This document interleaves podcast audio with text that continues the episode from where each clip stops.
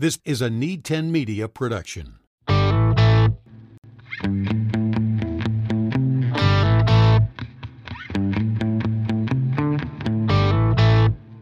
All right, welcome aboard, my friends. It's Nate Clayberg, and in this episode, we're going to talk to you out there that is thinking, I want to be involved in fitness or sports or athletics or things like that.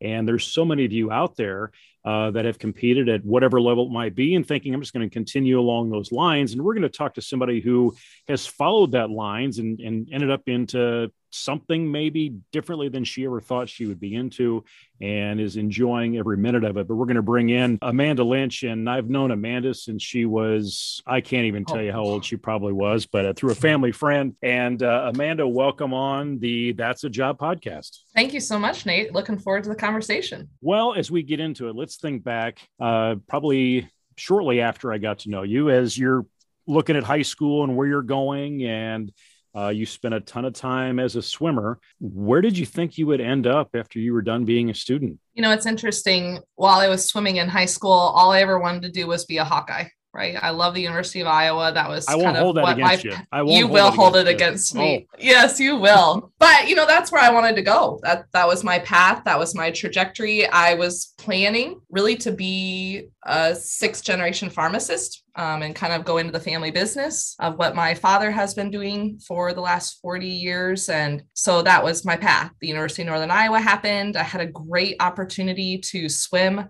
um, for an awesome team there and kind of jump ship off from the Hawkeye train and went into the Panther train instead. And so blessed to be able to do that. That time that I spent as a collegiate athlete is something that I will never, ever, ever take for granted. Your life is not the same when you are a collegiate athlete uh, than re- being a regular college student. And I am fortunate that I got to do both. And I think that's something that there's so many out there, especially now, that feel like they're aspiring to do that and think that it's going to be just like they were uh, an athlete while they were in high school. Talk through that, just thinking back through that, coming in as a freshman of maybe a culture shock of, oh, this is very different. You know, it's interesting. So I was so fortunate in high school that I really could just swim the season um, and be a state championship swimmer um, and then be able to kind of dabble in the swimming, but also dabble in high school um, and really concentrate on my studies and what I was doing and spending time with friends and family.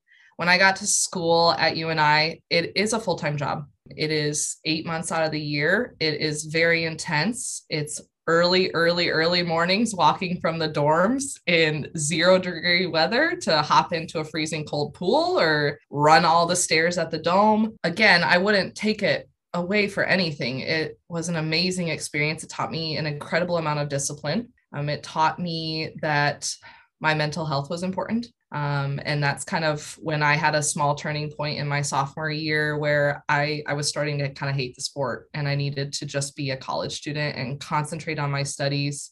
Um, I was a pre med major when I came in.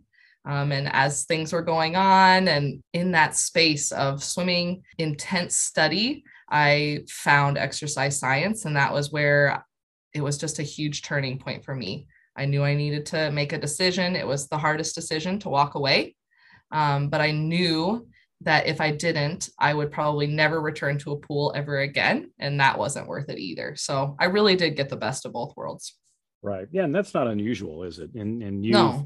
you know, teammates you've had, or other sports that you've come across, you, you see that in different places of, and that's the sad thing. You, you probably have swam how many miles in your life and you're at the point going, I don't love this. And you were at Mhm. that point. Talk again through that. Mhm. Yeah, you know it's interesting. Um, again, I'm a huge proponent for mental health and mental well-being. Um, and I was getting to the point where I would come to practice needing to have a couple of things. We used to do these underwater exercises where you'd go all the way underwater, and I was terrible at it, even though as a sprint freestylist who had an Olympic trial cut time as a freshman, I could not swim underwater. It was so hard. And I just got to the point where I would sit at the edge of the pool trying to psych myself up to do this workout. And I just said to myself, is this what I want to do forever? Like, is this going to be my life? It's such a short amount of time in retrospect. Is this what I want to do? Or do I want to be strong for myself and kind of change course and change path? And so, you know, through a lot of talking with um, my significant other, who is now my husband, and my family, you know, it was a, a, huge decision, especially when money's involved and expectations. Honestly, my worthiness was to the sport because I was so good at it. But at the same time, I just wanted to be me as well because I had kind of lost that. But there are some student athletes out there or, or students that don't read the writing on the wall or or listen yep. to themselves, don't they? And that yep, yep. You, know, you probably have seen some challenges with some of those people. Absolutely. And you know, after the fact, it was really interesting having some conversations with some of the the girls later on in time, just how they felt I was being so brave and that they wish they had kind of stepped back a little bit as well, that it just totally consumed their life.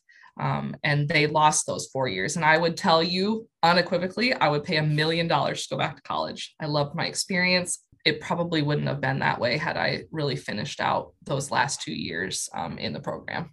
Yeah, because you were probably on scholarship of some point, right? And and yes. some of your school paid for, and you have some of those yes. going. I've got to keep doing this, so they pay for my school. You know, at what cost? Pri- yeah, at what cost? Yeah. Exactly. You come out of the pool and you think exercise science, and you're moving forward. What do you think you were going to do with that? Yes, so I I loved it. I, I remember the first exercise physiology class I took, and we did all this testing. And I said, why weren't we doing some of this before? I was dissecting frogs in biology, and you know, anatomy and physiology was just mind blowing from an exercise perspective. And so I really honestly wanted to do anything that had to do with athletes. I mean, that's what most of the people that go into exercise science, at least the ones that I've talked to, want to do. They want to work for a sports team, whether that's football or basketball, or be able to be on in the Olympic Training Center, or even stay at UNI or stay at a local school um, and be an athletic trainer. We kind of mixed with athletic trainers as well. And so as I kind of went through school, that was where I, I was going to be. I wanted to work for the University of Iowa. I wanted to be a part of their football program. I wanted to do all of the testing with all the athletes and help with strength and conditioning.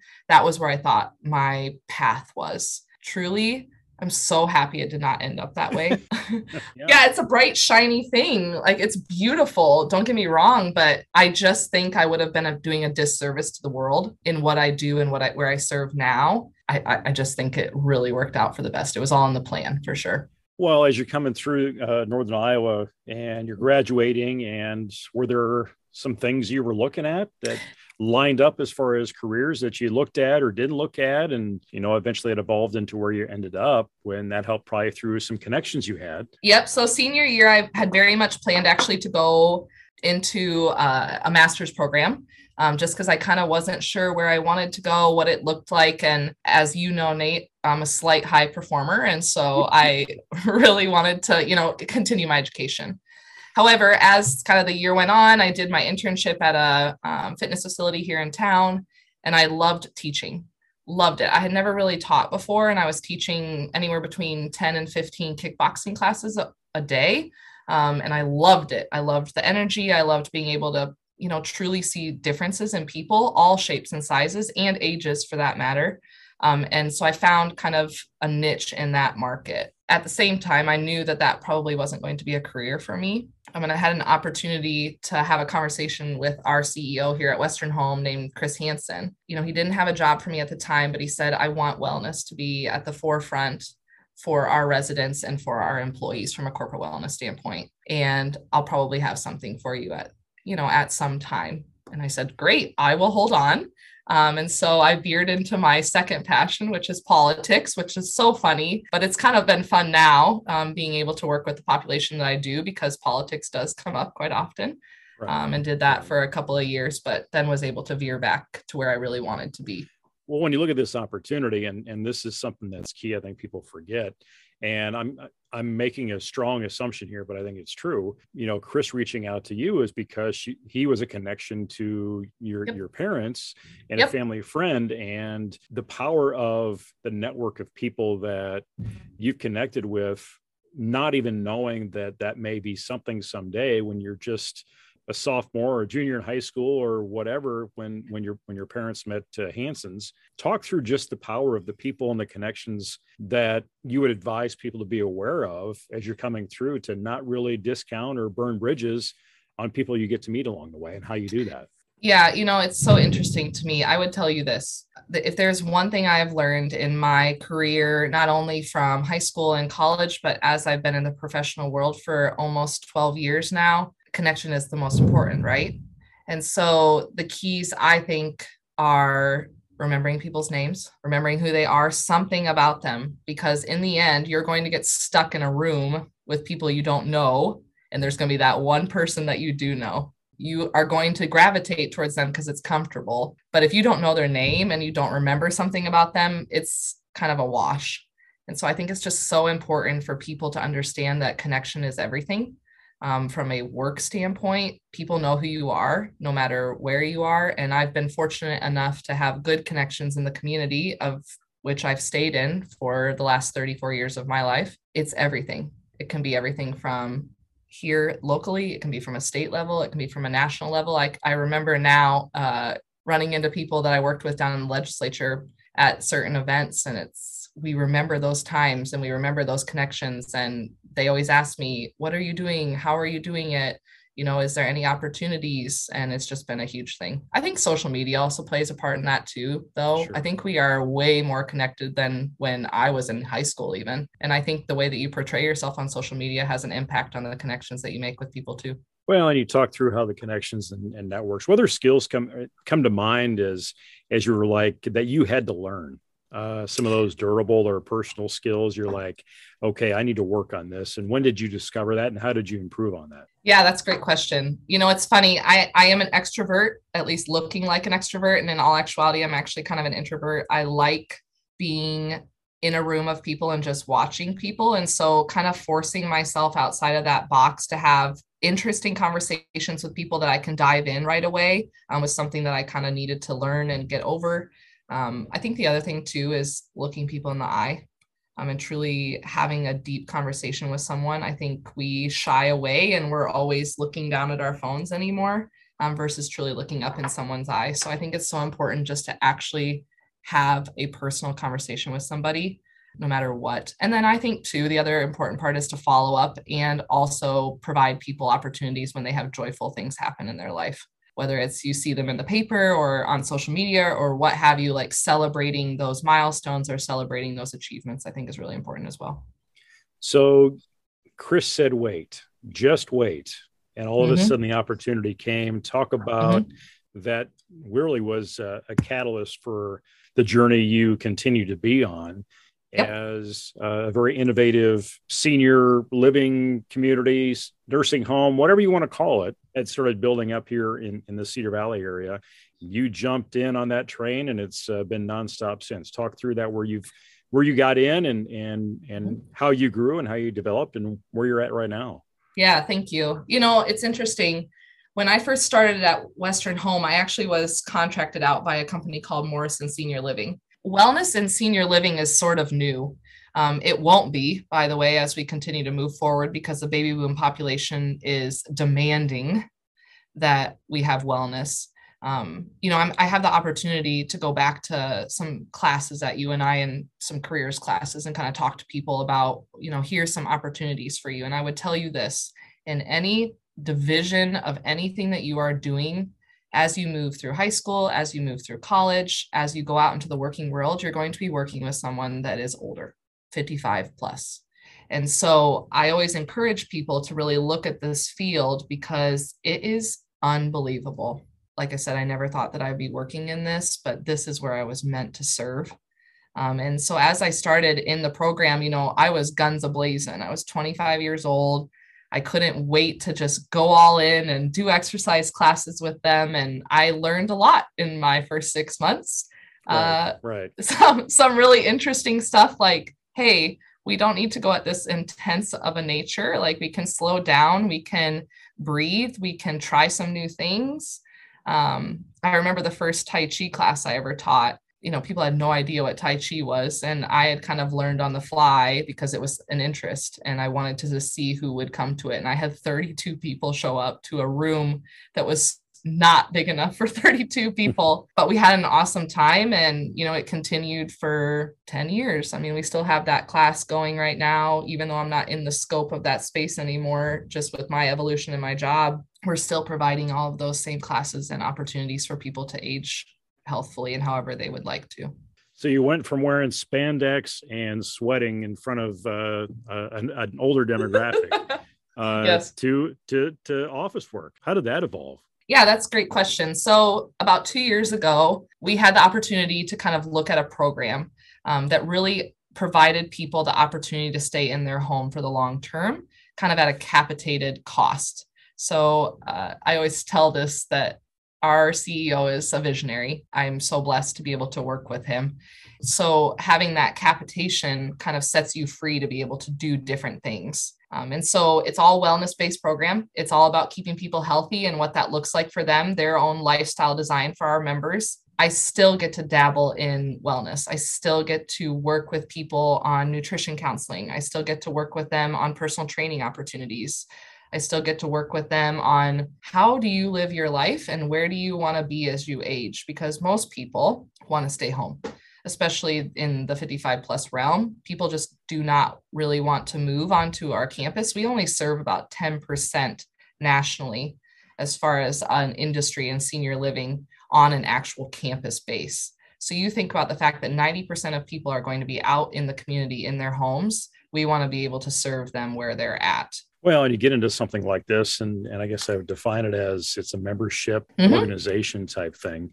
You're using some business skill sets that you probably didn't take any business classes whatsoever going through college that you've had to kind of learn. Talk about that, that mm-hmm. uh, gap in in trying to figure out what is this and okay i have to look at an expense sheet and put a budget together and, and presentations things like that. Yes. Okay so presentation wise i was good by that point because teaching 30 to 40 classes a week you're in front of people constantly i had no problem being in front of people. And i think truly in today's time being in front of people is what the second scariest thing that people fear is public speaking. So that part was easy for me. But you're right. It is uh, been a, a journey of growth of having an amazing coach and mentor that has been with me the entire time that we built this program, still is with me today, and coaches me on the daily to be not only my best self, um, but also be my best for everybody else in learning about growth, development, being able to understand business practices, being able to understand an income statement, being able to kind of balance the sheet, how much revenue is coming in versus how many expenses are going out. You know, I'm so, so very blessed to have um, him along with me on that ride. But also, it's the willingness to learn. Um, I think if you don't have a growth mindset in anything that you do, and you kind of put the the blocks up or kind of have that smaller picture, um, you're never going to grow. So you have to think big picture. You have to think, how can I do this? What does it look like tomorrow while I'm handling today? Um, and if you don't do that, you can stay where you're at, which is great but I can tell you that man, it's so freeing to be able to keep growing every single day, and it's becoming exactly who you want to be um, as time goes on. So, going from an aspiring uh, uh, person who was going to be testing college football players and glad you didn't now you're working you know it's it's it's a very purposeful work when you're looking at mm-hmm. uh, helping people who are in their homes and they're going to get older. That's guaranteed, yep. right? And then how you can help them evolve. Is there days you sit there going, How did I get here? I don't even know what I'm doing, but I'm going to do it. Uh, there's yes. got to be some of those days or people say yes. you're doing what? Yes, there are. There's a lot of days like that where I can't believe that my job is to ensure that people remain healthy forever. And on top of that, that potentially I will be there with them on their last day. And that's pretty powerful. You don't have too many jobs where you have the opportunity to make a lasting impact for someone and potentially be there for them when they are no longer on this earth. That is the one thing that I didn't realize when I started working in this environment. Death and dying happens. That's yeah, that's something right there of you have been around that. You built mm-hmm. relationships mm-hmm. with mm-hmm. with uh, people in that generation and you could have talked to them today and they were in a tai chi class and tomorrow they are at the funeral home you mm-hmm. know it's mm-hmm. talk through that that's got that was something you probably had to prepare for or, or have to had to reflect on reflection actually is a great word because i was not prepared i always tell people and i would tell any listener if you go into a college course, the one college course that I wish I would have taken was death and dying because anything that you do is going to involve that. We all are dying, by the way. It is something that's so moving. And you are 100% correct. I can think back at least a dozen times where somebody came to a class of mine on a Monday and I found out Tuesday that they had something happen and they passed away, and vice versa, too, where it was they all of a sudden I watched for months the decline and I couldn't do any more for them. And then they transitioned out into a different part of our continuum and that relationship just isn't the same anymore. Whether it's cognitive impairment whether it's their body kind of gives up on them it's just a different relationship at that point. And so trying to maintain that in a super positive way um, has been really interesting. In our program right now I remember the first time that it really hit me that I was going to be with someone as their advocate. That we have lifestyle coaches that are in our our business, and those lifestyle coaches are kind of the person in their corner that's fighting for them as they age. And if they ever need care or have to transition into a, a level of care, we're providing that for them. But we are the person that walks alongside them on that journey. And I remember the first time that we we signed a contract, I, I got I walked out, got in my car, gave myself a couple minutes because I just had tears in my eyes because I realized that I'm going to be with this person for the rest of their life potentially. Um, and that's that's a huge weight to bear, but it's also the greatest gift too. Well, as uh, I don't want to end it on a sour note, so I got to figure out uh, how to how to pivot this around. Of you know talk about you know the experience of your uh, intergenerational uh, mm-hmm. work that you do. You've yeah. got to have some good stories in there. What's what's a fun oh, story yes. you can think of as far as uh, what a resident did or whatever that, that you want to share with us just so we can end on a more positive note? Thank you. I appreciate that. You know i will tell you this. I have 700 to a thousand depending on the day um, grandparents. Now that i've had children my daughter comes to work with me sometimes after I pick her up from school, and she is amazing at having conversations with older adults. Amazing. She she is one of the shyest people I know, which I love that part about her personality. But when she comes here to work with me, she is chatty, she is respectful, she is hilarious with them, and you just see. I mean, you've seen it before too, Nate. You know, people just beam because as you get older too like things just change. Family is either not around or it's just not the same. And so i love being able to bring my kids in and be able to uh, experience that. I was just reflecting recently my daughter just turned seven. On her first birthday I brought her in to my class and we all sat in a circle and I have a bunch of pictures of it here in my office and they all sang happy birthday to her. And it's just like how beautiful is that that I'm making an impact in my daughter's life, but I'm also making an impact in the people that I serve. It was just such a beautiful moment. The other one that I will say is I had a class. Actually, one of the guys um, is one of the members of my program now. So we've come a long ways. Him and another gentleman loved to heckle me, and they were in the front row of the class every single time that we had class. And they would just jabber back and forth between the two of them. and which is fine, except that when you're trying to work with people that have hearing impairment, some of them had cognitive impairment that were in the class, so, and, and they were in the back of the room. So I can project, but I can only project so much before before I got a little testy with them. And so uh, me and this gentleman always laugh about that now of, gosh, we've sure come a long ways, haven't we, Amanda? And I'd say, oh, yeah, I love it. But man, that well, day, the, woo, so, and and I'll be interested to see what your answer is here. And you're still young yet, where your life is going and where things are going, and you couldn't have probably projected to where you're at now, coming out of, you know, uh, wearing the purple and gold in a in a in a swimsuit for for you and I or whatever.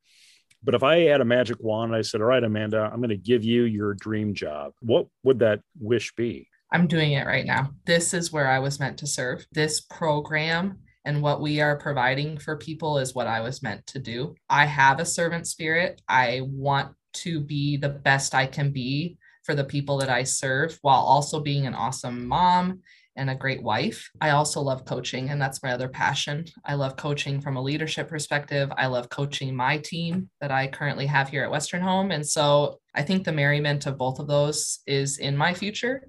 Um, and that that's where I am going. That's what I want to do. So If you want to do something for fun and could get paid for it, what would it be? Coaching. Okay. Like lead, All right. leadership coaching. Le- Okay. Leadership coaching. That's what I would do. That or honestly, it'd be so cool to be a coach for the Olympic swimming team. Like I, I mean, that. I coach. You say I coach say swimming. that now. yeah, I coach swimming and like like I said, I mean I had an Olympic trial cut time in college. Like I was I was going and then I didn't go. But I mean I was going. And so I, I just I think that'd be so fun to experience coaching a sport that I love, coaching growth to people in whatever way that I can. But yeah, it'd be cool. Plus the Olympic Training Center in Colorado Springs is really awesome. I'd be all in for that. So that'd be pretty neat too. So I was a part of uh, one of the, mo- or Amanda was part of the one of the most challenging evenings of my life. Um, I was sitting in Waterloo, and all of a sudden, I'll call it a creature uh, appears, and this just maybe coincidentally was her wedding day. Uh, that uh, a specific mascot from the University of Iowa uh, showed up, and you bet. I remember it being a very negative experience for me. I'm really sorry that it was. I'm really sorry that it was a negative experience for you. I will tell you this: the two people that made that happen on our wedding day are amazing people, and you know I am a Panther at heart when it comes to the school that I went to. I can never. UNI is amazing. It's an amazing university, but I am a true. I bleed black and gold. I never miss a football game. I cry every single time that they come out of the tunnel. You know, it's just who I am. But I am so, so lucky to be able to be here in this community and be able to make the impact that I do. This community is bar none the best in the com- in the country, in my opinion. And I'm going to stay for as long as people will let me Well, I- stay. I know, I know you and your husband were super excited, as many people were in there, and I just remember going, "Oh no, I survived." So, you I- did survive, and you did didn't have to have a picture either. You didn't get a picture with them, I don't I- think. I think there was there was uh, some coercion to try and get me up there. I was like, "Absolutely not." I not would have paid happen. for that next time. I think even trying to get my kids up there, and I was like, "No, you are not. You are not going to get a picture with that." Hey, you know, speaking of which, I want to point out that I did put my big girl panties on and I went to an Iowa Iowa State game at Iowa State. It was the Okay. year that that major storm happened and Oh, yeah. they Why? Because you vowed to never step foot on that. yeah, I. I I had vowed I would never do that. I will tell you this, and this is very appropriate, but you know what? It's spot on. They have great tailgating down in Ames. I will say that. It was impressive. Like these people that had carpets and flowers and like all this stuff. In Iowa City, everything's so spread out. You know, it's like, wow, I was right there in the action all day. So kudos is- to Ames and the, it is the University Iowa of State. Innovation. Amanda, it's been great to, to talk to you and learn some things that I didn't know about you and your pathway and things like that. But uh, I'll put some links in our show notes to people connect with you on social media and check out what actually is fortified life in the Western home and and go from there. But uh, again, thank you for being on. Thank you, Nate. Appreciate it. All right, everybody. Thank you for listening and being a part of this journey. And please subscribe and share this podcast. That's a job. It's on Spotify, Overcast, Apple Podcasts, or wherever you get your podcast. The That's a Job podcast presented by Career Adventure Academy and the College and Career Discovery course. Discover the work you are wired to do. Now go live your career adventure.